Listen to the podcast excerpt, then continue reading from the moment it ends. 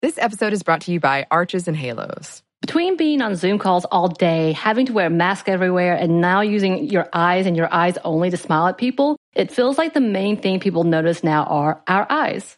Arches and Halos is our favorite line of brow products that are so easy to find, pick up, and with a few quick steps, you can have the most amazing brows ever. They have an amazing range of products from tweezers, razors, pencils, pomade, mousses, and gels. Find Arches and Halos on your next trip to Target and Walgreens. Arches and Halos, professional brow grooming. Be bold, be you. Xfinity XFi is more than just fast. It's internet that gives you peace of mind security. Because if it's connected, it's protected. Yeah, even your robot vacuum. Can your internet do that? Learn more at xfinity.com slash xfi. Brought to you by the reinvented 2012 Camry. It's ready. Are you? Welcome to Stuff Mom Never Told You from HowStuffWorks.com.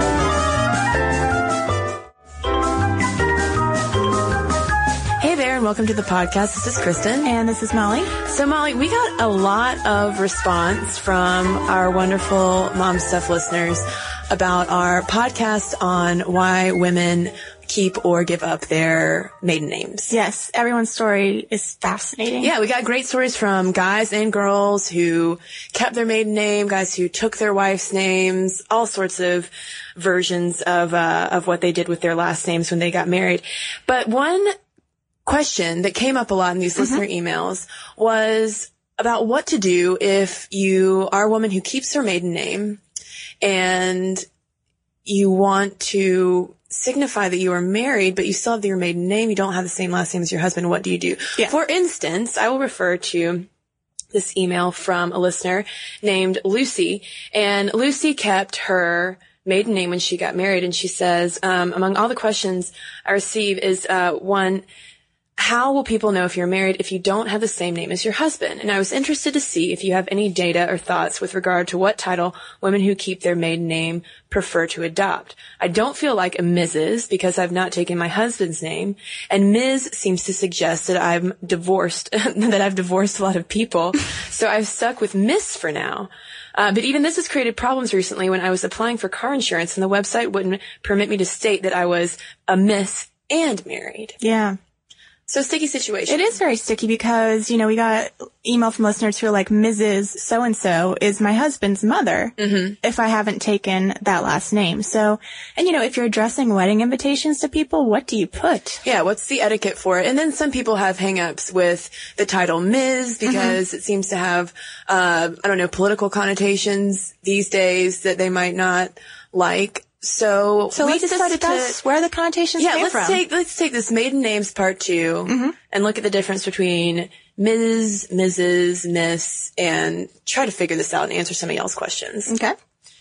So Molly, let's start with, um, just the basic etymology of Mrs. Okay. Because back in the day, you know, your mom was probably Mrs. Edmonds. My mom was Still Mrs. is as far as I know. Yeah, you know what I mean. Um, that was, you know, the general title that that American wives gave themselves. So, uh, according to the online etymology dictionary, um, Mrs. was an abbre- abbreviation of mistress, and um, it was the plural uh, from the French madame. And the pronunciation Mrs. was considered vulgar until at least the 18th century. And it was considered one's wife from around 1920. So it actually hasn't been around as long as I thought it had been. So it was vulgar because people from very early on got this connotation with um, the French brothels, if you will. There were madames operating these nightclubs where shady dealings were done.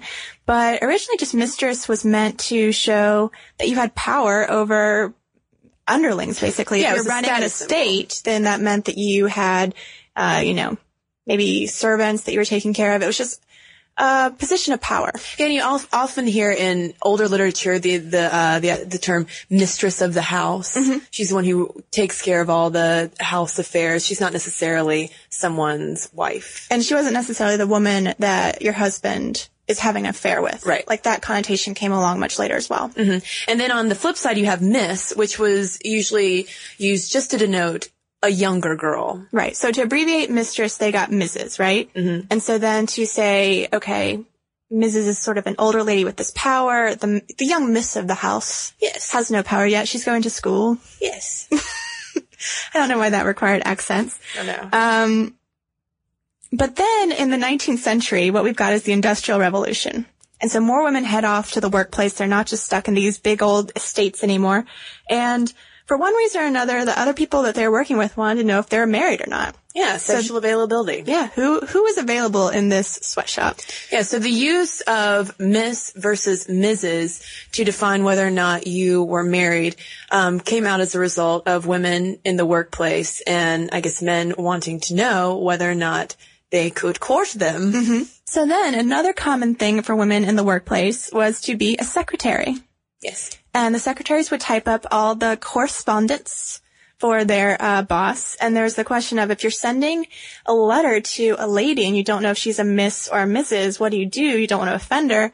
That was sort of the first real instance of Ms. as this um, generic term for a woman. Yeah, this is something that these secretaries came up with, and uh, the f- first use of Ms. Uh, well, the Oxford English Dictionary attributes the first formal use of Ms. to a book called The Simplified Letter, which was published in 1952 for the National Office of Management Association. Right. So if you're a secretary, this is the book you get, and it says when you don't know how to address a woman, just put Ms. in there. Yeah.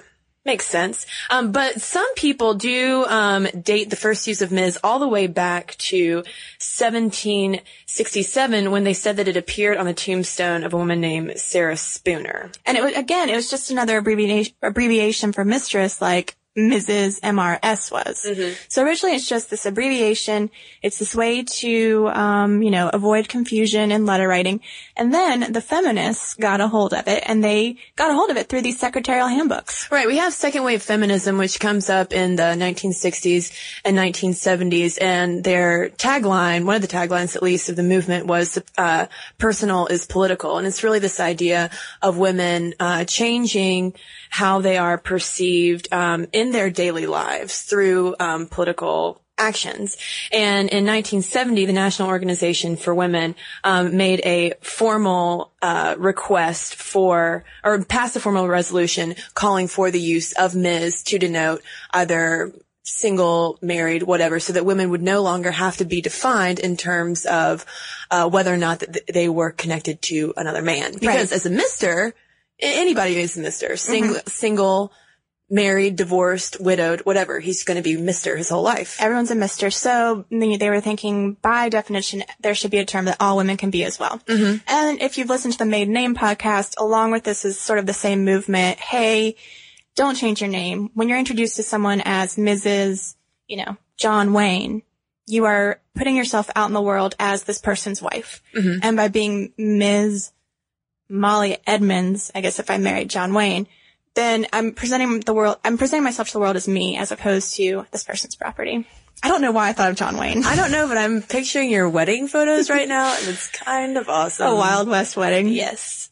Um, but the interesting thing about this push for Ms. to become adopted by a lot of women is the number one force holding out against Ms., the anti-Ms faction, led by the New York Times. Yeah, this was amazing to me in the research. You know, there there was some quote I read that at, at one point when the New York Times was describing a party that um, Gloria Steinem hosted, they had to say, you know, Miss Steinem, who works at Ms. Magazine. So the only way they'd refer to Ms. was in relation to the magazine. Mm-hmm. So the New York Times basically holds this editorial standard, like we're not going to change to Ms. even though every other newspaper is doing it. It's just, it's, we don't need it. Yeah, and they got flack from other publications as well. I think Time published a piece in the early, maybe late 70s, early 80s, lambasting the New York Times for not switching over to Ms. because a lot of other major news outlets had adopted Ms. as the honorific title mm-hmm. for women. And it wasn't until 1984 when Geraldine Ferraro is running on the Democratic ticket for vice president that the New York Times finally caves. Geraldine Ferraro was married to a man named John Zaccaro. I may not be pronouncing that right, but she kept her maiden name, so she was Geraldine Ferraro married to John Zaccaro. So she should have been Mrs. Zaccaro, but she kept her maiden name. Now what she wanted to be called was either Ms. Ferraro because she liked that sort of terminology that these people had adopted or Congresswoman Ferraro. Um, but you know, there was this debate with George H.W. Bush, and he made this big deal out of calling her Mrs. Ferraro. Yeah, she would refer to, she referenced him as Vice President Bush, and he would come back at her with, well, Mrs. Ferraro. Right. And, you know, it was seen as this move to put her like distinctly in a domestic sphere as opposed to a woman who could uh, hold a leadership role. And I do remember reading that when Biden debated Palin, that one of the biggest mistakes he could have made was to have said Mrs. Palin as opposed to Governor Palin.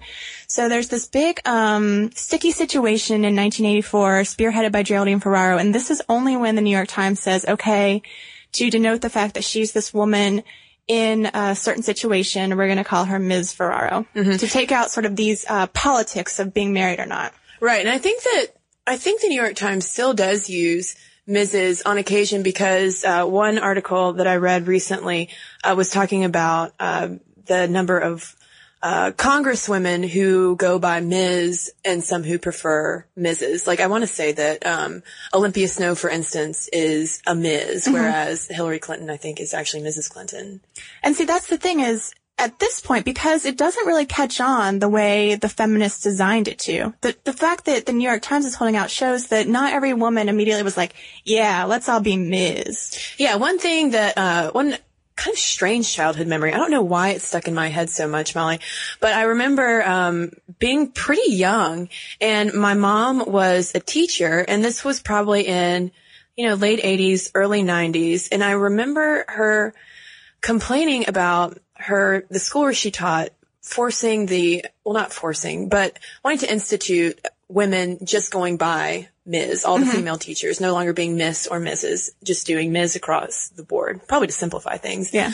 Um, and I remember her complaining and saying, you know what? This is not right that my school is trying to turn me into Ms. Conger because I am Mrs. Conger. Yeah. I've been Mrs. Conger for years and years and years, and I don't like the sound of Ms. To be Yeah. to be honest. I mean, it's sort of the same thing when you're trying to change your maiden name. If you've already been Mrs. So-and-so for ever, however many years, it's not natural necessarily to just all of a sudden become Ms. So-and-so. Yeah, and on the flip side of it, I'm sure that there are plenty of women out there who would consider Ms. to feel far more empowering than Mrs. Or for people like us, Molly, who are unmarried women, I wouldn't necessarily like to call myself Miss Conger. It does seem a little demeaning when a guy calls me Miss Conger, like Yeah. he's gonna pat me on the I head. know it makes you sound very small. Like I think those age connotations are still there, but you know, this connotation of Ms. Now people see Ms. You know, attached to Edmonds or Conger, and they probably just assume, well, that's because she's of a certain age and still unmarried. They might see it um, on other women as a sign of being divorced. Like I think now there's this connotation because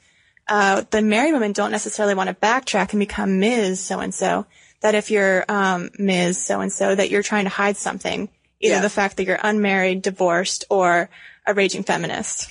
And a lot of the studies that I found about the use of Ms. It kind of echoes all of this, saying that uh, Ms. hasn't replaced, really hasn't replaced Mrs. on a wide scale. Women are still choosing. I'd say it's probably 50-50.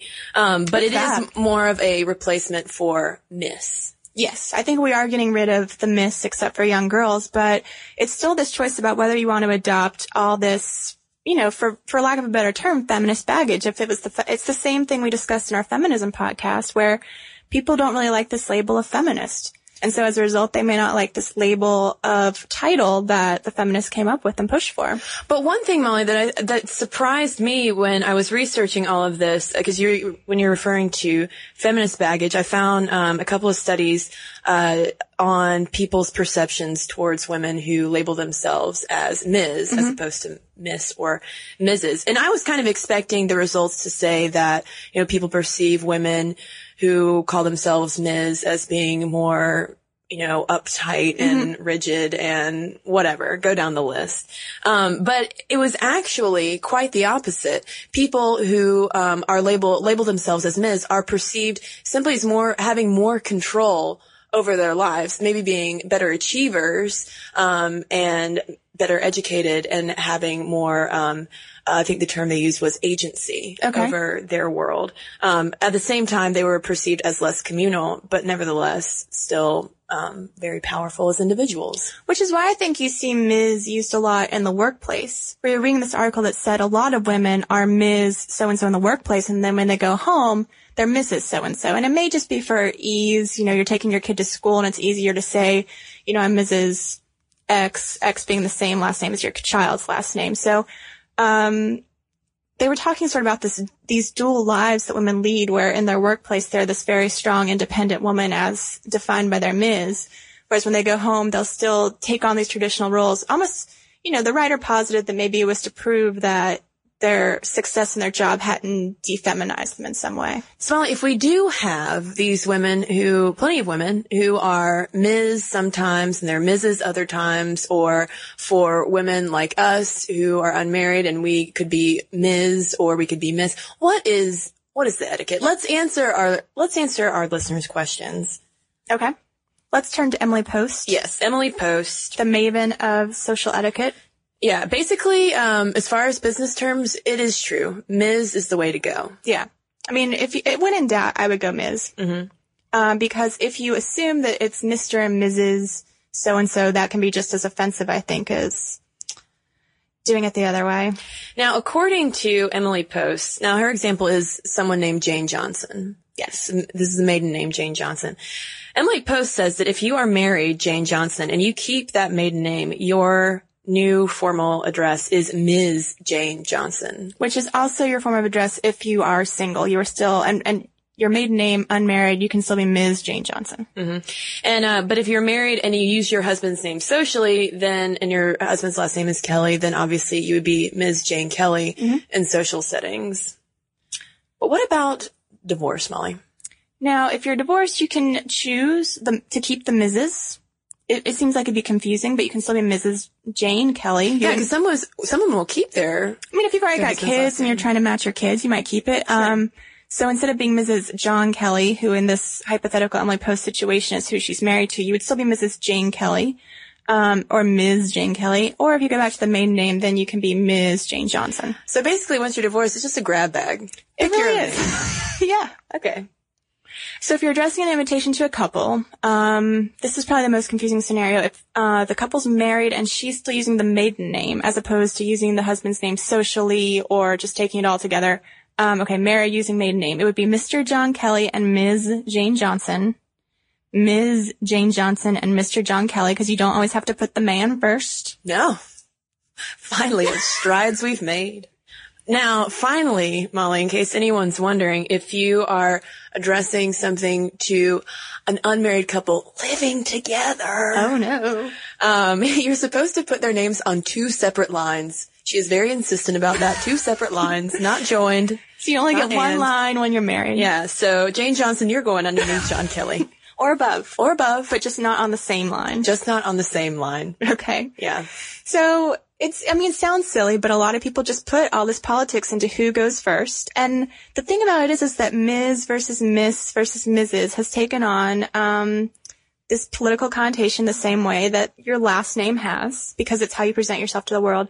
But the thing that was interesting in researching this is that this kind of, um, gendered language is all around us Yeah, absolutely. in ways we don't even realize. I think that this one gets the most attention because it's most prominent because you do introduce yourself with the name. But we were reading examples, um, some feminist critiques of language, if you will. Um, take the terms spinster and bachelor. Yeah. They mean the same thing. And totally different connotations. Which one would you rather be? I'd rather be the bachelor. Yeah, he's living it up where the spinster's just buying more cat food. Yeah. And Molly, while gender neutral language can be cumbersome to keep up with, let's be honest. Yeah. And some, uh, sometimes I think it is important for women to think about it though in terms of this Ms. versus Mrs. debate and the spinster versus, uh, bachelor and going down the line where, uh, why is it that w- with a lot of our language, um, the, uh, terms used to describe women uh, related to their sexual life, their sex life, or their relationships are usually very um, negative unless it is attached to a partner Exactly. where you're Mrs. It's unfortunate. It is unfortunate. and I think that it's time to uh, maybe think of some new terms. Sminty gals, if you have any awesome, empowering terms for for single women Or married women. or married women or guys. just ladies. Yeah, we want to hear them because I would I would really like a uh, an alternative dispenser or cat lady. What's the what's the female bachelor? yeah, what's the female bachelor? And I don't want to hear cougar. I'm not talking about cougar. oh my god, I hate that word. yeah, That's a whole nother podcast. that's a whole nother podcast. Um, Well, before we close out, let's read some more interesting maiden name stories. How about that? That sounds great. I'm going to start off with an email from Sarah who writes, First things first, I am transgendered. I was once a dude and now I'm a chick, which is awesome. She put that in like bold. Um, when I told my family at 14 about myself, they promptly threw me out of their house and their lives. The lovely people that took me in saved my life and allowed me to take their family name so I could completely distance myself from the past. Uh, 16 years later, I'm engaged to a pretty great guy, and when we get married or civil partnered, he's taking my family name. He understands that it's a name that means a lot to me, that it's very much my identity, and I want to honor the people that raised me. Uh, his family, though, took a while to get used to the idea. Thankfully, the name issue was a bigger problem than my gender wonkiness. But now they're on board, and we're moving ahead. We could have both kept our regular names, but adoption agencies like their applicants to have the same name if they're married. So there you go, a different point of view. Awesome. Thank you, Sarah. Well, Molly, I have another listener mail from another Sarah. Oh, wow. How about them apples? Uh, Sarah wanted to share her perspective on the topic of maiden names. She said that she has been married for almost 19 years. She worked as an engineer for several, several years before meeting her husband, and then several more years before marrying him. So it was already well known to people in her field that her maiden name, um, that her, what her maiden name was, and she didn't want to change it. So, she would say, add to this that my mother-in-law had never been in favor of our wedding, so becoming known by what I considered her name was even more objectionable to me. However, knowing that we would have children someday, I decided to add his last name to mine, more like the South American style. I didn't hyphenate, um, my name though. For our children, uh, they use my husband's last name, but I still can use whichever I feel is right at the moment, be it at work or around the family. Kind of like the Ms. Mrs. switch up. Yeah. Uh, this has worked well for us even after we decided to homeschool our children. hey, know about that. And the last name in common was less of an issue. I feel people should use whatever fits them. One of my sons want to, wants to legally add my maiden name to his name when he turns 18. He feels that my maternal side of the family needs to be shown and continued on through him and hence would also have a dual last name. He's open to the idea of adding his ultimate wife's name to the mix as well. My other sons don't see the big deal either way in this matter. But as for me, I'm glad I just added my husband's name to the mix. That way I kept my name, which my parents gave me, and which I like, including my middle name, and added to my identity of my new family by adding my husband's name. Just my thoughts on this topic. Okay. Very nice. Here's one from Liza. Um, so Liza is about to get married on October 30th, so have a nice wedding day, Liza, if you hear that before, if you hear this before. Um, Liza's a working artist and a hand engraver. As a wedding gift, my father has made Michael and myself a set of plates and bowls. He too is an artist and where I get my talent from. So the dishes are amazing, except for the E in the center, uh, which is the letter that Michael's last name starts with. I won't say here. Her dad had assumed that she would take the name. I have no desire to. I even made the argument that if Michael finds it unreasonable, then it is on the table, then is it on the table for he to take mine? Answer being no. So now I don't want to break my dad's heart. He spent months on these plates, hand throwing them on the wheel. I love the gift, but I'm offended that he assumed I would take my husband's name, especially since I was raised to have my own identity and belong to myself above all. Mm-hmm. That stinks. Tricky situation. But I have I have all the faith that they are going to work it out before October 30th. I mean, I'll also throw out that my last name starts with an E, so if they want uh, to give the dishes and, of plates and bowls to me, I, I, mean, I could just take this problem right off their hands. Okay. I don't I don't know how Michael would feel about it, but I'm just throwing it out there. Always thinking of number one, Molly. That's good. Independent woman. Um, and to close things out, I have an email from Jay, who, drumroll please, took his wife's name. Wow. Um, I considered this greatly during our engagement period. We looked into traditions and determined that we had no particular reason to honor traditions as they were antiquated and held no real meaning to us. So what we did take into account were a few factors. He said, my side of the family has two other boys that carry on the name, and one of those boys already has a son, so the name carries on to the next generation. Of course, this relies on the sexist tradition to continue, but that seems likely. Number two, my wife's family name was going to die off if she were not going to keep it going. Uh, this went back for several generations that we could trace, and while she was never adamant about keeping her name alive, it seemed to be a fair consideration. Three, we want to have an unhyphenated unhyphenated common family name. Personal preference here, certainly, but we wanted our children to have parents with the same last name and to keep it simple. And four, when we considered the traditional reasons for taking a name, I felt extremely welcomed and accepted into my wife's family throughout our relationship, and there was no reason for this acceptance to have any less validity than any acceptance from my family. Uh, because I spent the time to research this and investigate my true intentions, I felt entirely justified in my decision to take my my wife's name. I haven't suffered any ridicule from my friends from this because it was my decision and my choice, not something that I was put into a position to consider. My family did have issues initially, but everyone respected my choice. This is probably the most important thing for anyone to consider in changing one's name. Why are you doing so, and what do you believe in those reasons? For me, the fact that it was the traditional thing to do was not enough of a reason. So, very good insight. Thank you, Jay. Yeah. If you guys have any insight on this topic, or just have a question or comment for Molly, feel free to email us at momstuff at howstuffworks.com. And during the week, you can head over to our blog called How to Stuff. And if you just want to read and expand your mind horizons, Have your mind blown. have your mind blown by words on a screen, you should head over to our website, howstuffworks.com. For more on this and thousands of other topics, visit howstuffworks.com. Want more How Stuff Works? Check out our blogs on the howstuffworks.com homepage. Brought to you by the reinvented 2012 Camry. It's ready. Are you? Hi, I'm Amy Nelson. And I'm Sam Ettus. We're the hosts of iHeart's newest podcast, What's Her Story with Sam and Amy. We both have our own businesses, and between us, we have seven children. And since the moment we met, we've been sharing our stories with each other. The thing is, we all know the stories of industry titans like Bezos and Jobs, but the stories of women, they remain incomplete. We ask questions no one else even touches. We are not afraid to get personal. So listen to What's Her Story with Sam and Amy on the iHeartRadio app, Apple Podcasts, or wherever you listen to podcasts. In this time of pandemic and revolution, do you find yourself frustrated at high levels of corruption and inequality? At our inability to get basic things done? At the persistence of systemic racism? You're not alone. I'm Baratunde Thurston, author, activist, and comedian. Our democratic experiment is at a tipping point, but which way we tip is up to us.